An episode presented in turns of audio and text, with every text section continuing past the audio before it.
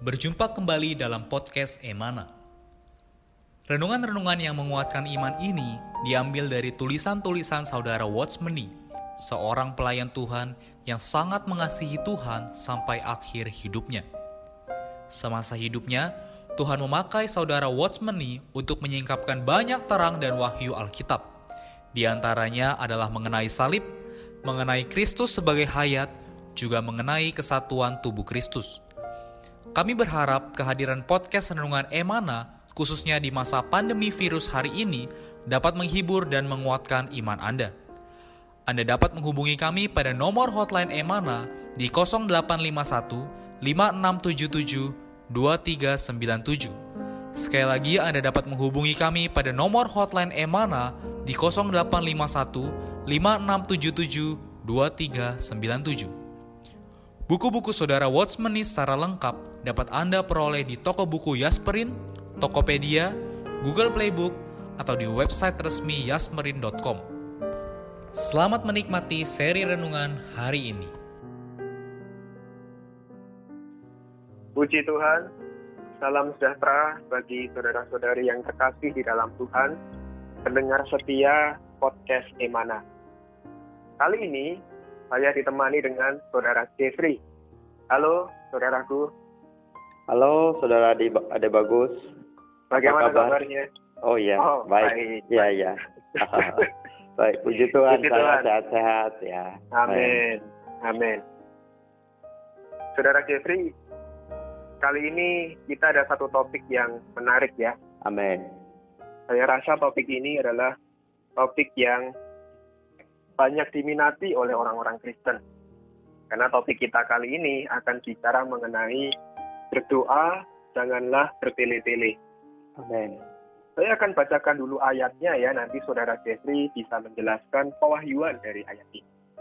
Amin. Dikatakan di dalam Matius pasal 6 ayat 7, lagi pula dalam doamu itu janganlah kamu bertele-tele, seperti kebiasaan orang yang tidak mengenal Allah mereka menyangka bahwa karena banyaknya kata-kata doanya akan dikabulkan.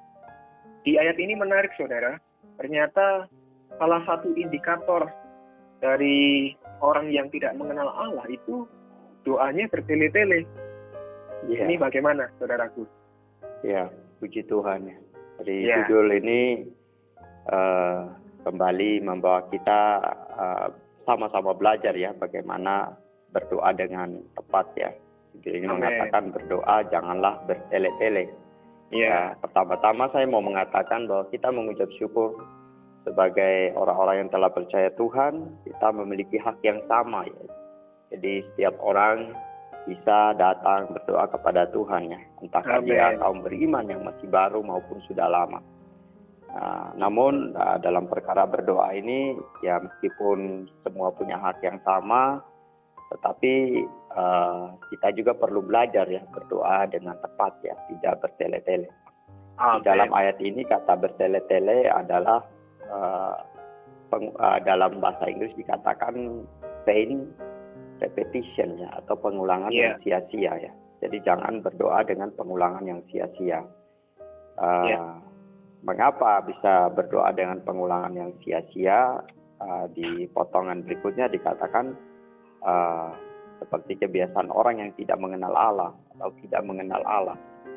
Ya, berdoa yeah. dengan sia-sia terjadi karena tidak mengenal Allah. Hmm. Jadi penting sekali kita mengenal Allah. Nah, pertanyaannya yeah. bagaimana bisa mengenal Allah? Ya, Allah Betul. itu kan tidak kelihatan ya. Uh, puji Tuhan ya, Tuhan kita tidak membuat membiarkan kita menjadi orang-orang percaya yang kebingungan ya.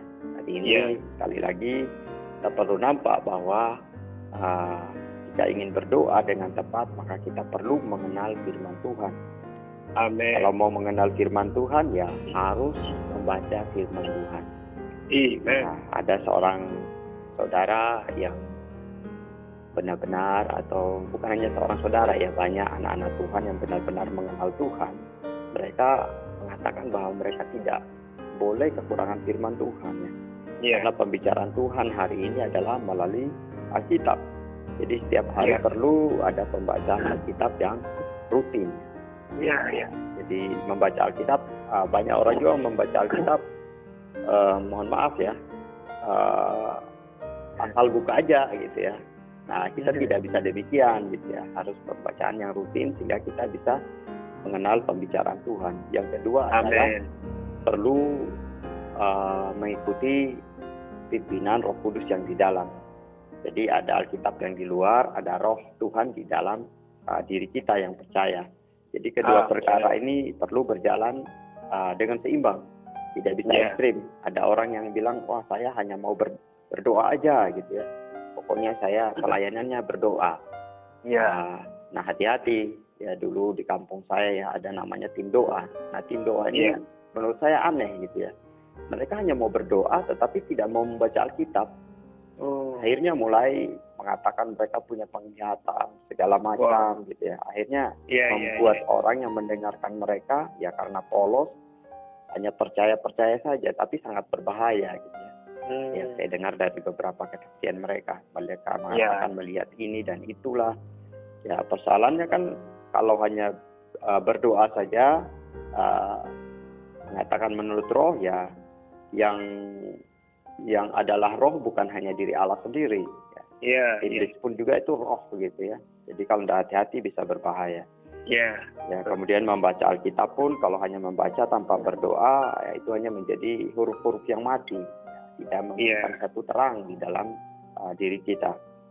Jadi uh, kita perlu ya membaca Alkitab dan juga mengikuti pimpinan Roh Kudus yang di dalam. Amin. Amin. Ya. Puji Tuhan, tadi sangat baik ya, saudara kita mengatakan beberapa poin yang saya juga diterangi bahwa di dalam doa kita itu kita sebagai orang Kristen perlu mempunyai doa yang tepat ya. Amin. Doa yang tepat itu adalah doa mereka yang telah atau sudah mengenal. Nah, lalu bagaimana supaya bisa mempunyai doa yang tepat itu? Tadi dikatakan ya perlu ada firman juga pimpinan Roh Kudus yang di dalam ya, Saudara Jeffrey ya. Amin, amin, benar. Iya, baik. Nah, Saudara Jeffrey, eh, di dalam buku yang kita bahas kali ini ya, ada kutipan yang sangat baik. Ini sebagai contoh ya bagi kita semua. Eh, mungkin nanti Saudara Jeffrey bisa memberikan penjelasan lebih detail ya. Eh, hmm. Dikatakan di dalam buku ini itu eh, Berdoa bukan menghafalkan Alkitab. Berdoa bukan mengucapkan satu perkataan secara terus-menerus. Nah, kalau lihat dari kutipan ini, tadi Saudara Jeffrey juga menceritakan ya satu contoh di kampungnya ya. Ya. Ada orang yang berdoa itu dengan satu kata diulang, diulang, diulang, diulang terus. Iya. Ternyata yang masuk ke dalam dia itu bukan roh kudus ya, tetapi roh nggak tahu roh dari mana. Ya. Tetapi yeah. anehnya orang yang seperti itu mengatakan bahwa oh enggak ini adalah penuhan roh kudus. Yeah. Itu seperti apa? Kemudian juga kalau kita lihat di dalam Alkitab ya itu juga ada orang-orang Farisi bukan? Yeah. Yang mana kita tahu mereka juga rajin berdoa di uh, di bait Allah toh. Yeah. Dan kita juga melihat mereka ini orang-orang yang membaca Alkitab bahkan menghafalkan Alkitab. Iya. Yeah. Tetapi Tuhan mengatakan kepada mereka, ah berdoa itu tidak boleh bertele-tele. Iya. Yeah. Nah ini seperti dua case atau dua contoh yang bertentangan. Iya. Yeah. Namun sama-sama bukanlah doa yang Tuhan kehendaki sebenarnya ya. Yeah. Nah ini bagaimana saudara Jeffrey menjelaskannya? Yeah. Amin. Jadi mengenai berdoa dan bertele-tele uh, ada pengulangan ya seperti ada yang mengajarkan uh, berdoa dengan uh, beberapa kata aja ya misalnya atau satu kata ya puji Tuhan, puji Tuhan atau haleluya, haleluya. Nah, ini diulang-ulang dalam jangka waktu yang lama. Nah, yeah. pengulangan-pengulangan yang demikian ya, karena di dalam diri kan uh, terlalu memiliki obsesi ya ya terlalu apa mengharapkan sesuatu yang supranatural ya.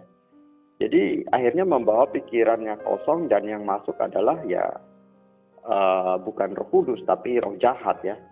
Nah, cuma kadang-kadang orang wah ketika mengalami sesuatu dipikir Roh Kudus itu akhirnya ya tapi kan kita bisa lihat dari manifestasinya kan ya yeah. kalau kemasukan Roh Kudus sih masa jadi kejang-kejang gitu ya jadi aneh gitu. Ya. orang kemasukan Roh Kudus pasti pikirannya jadi jernih kan? ya. ya ya pikirannya jadi jernih sukacita ya, ya teratur gitu ya. Seperti para rasul sebermula ya ketika hmm. hari Pentakosta ketika mereka kepenuhan yeah, Roh yeah. Kudus kan mereka bicara jelas gitu ya.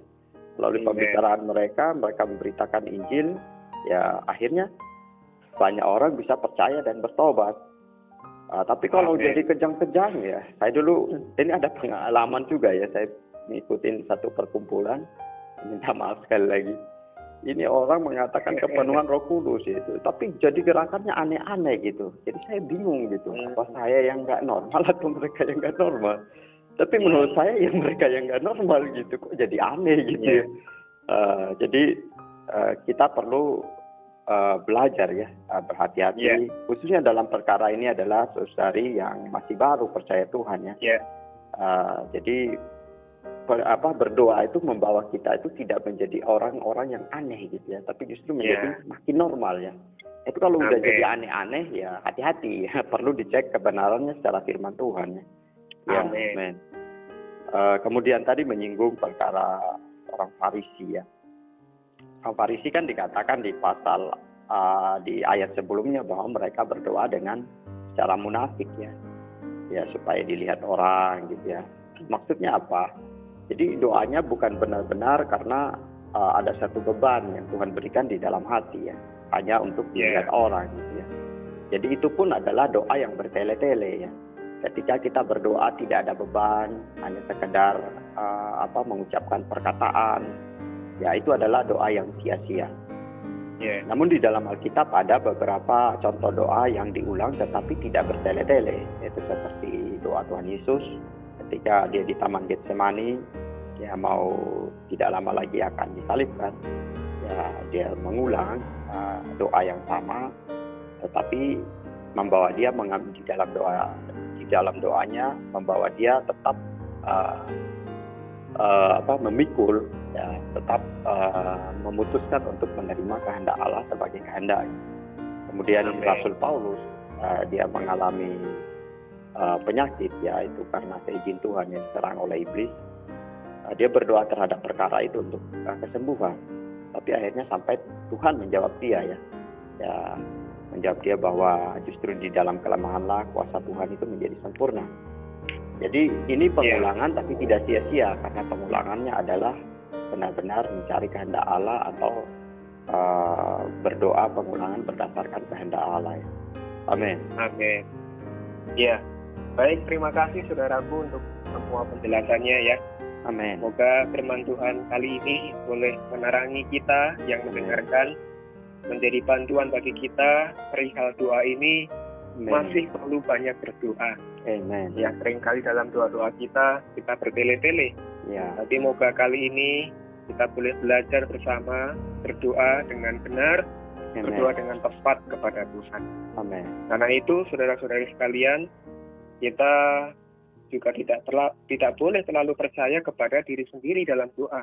Ya. Tetapi dengan belajar dengan baik-baik belajar menerima pimpinan Roh Kudus yang di dalam, Amen. belajar mengenal Alkitab, Amen. belajar mematuhi pengajaran urapan Roh itu.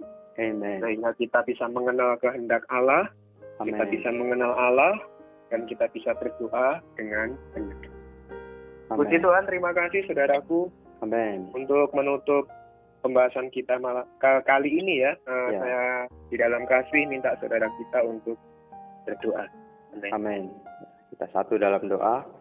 Amin. Tuhan Yesus, kami Amin. mengucap syukur padamu Tuhan, Engkau ya. kembali mengingatkan kami, mengajari ya. kami agar di dalam doa kami tidak berdoa dengan bertele-tele. Kami menjadi orang-orang yang benar-benar berdoa dengan tepat, seturut kehendak hatimu. Oleh karena itu Tuhan, perkara berdoa ini kami juga tidak boleh kekurangan untuk membaca firman-Mu, sehingga melalui firman-Mu kami dapat mengenal kehendak-Mu ya Tuhan. Okay. Oh Tuhan Yesus, juga kami belajar menjadi orang mengikuti pimpinan Roh Kudus, Tidak Ya. hanya di dalam waktu doa, tetapi di dalam penghidupan kami sehari-hari. Amin. Itu dikau Allah Sang Roh yang terus mengurapi kami, di batin kami, sehingga kami benar-benar mengenal dikau Tuhan secara seimbang. Tuhan Amin. bimbing kami di dalam perkara Ya. berdoa. Terima kasih Tuhan Yesus. Di dalam namamu kami berdoa. Amin. Amin. Puji Tuhan. Puji Tuhan. Sekian podcast Renungan Emana hari ini. Kami akan kembali pada seri berikutnya. Anugerah dari Tuhan Yesus Kristus dan kasih Allah dan persekutuan Roh Kudus menyertai kita semua.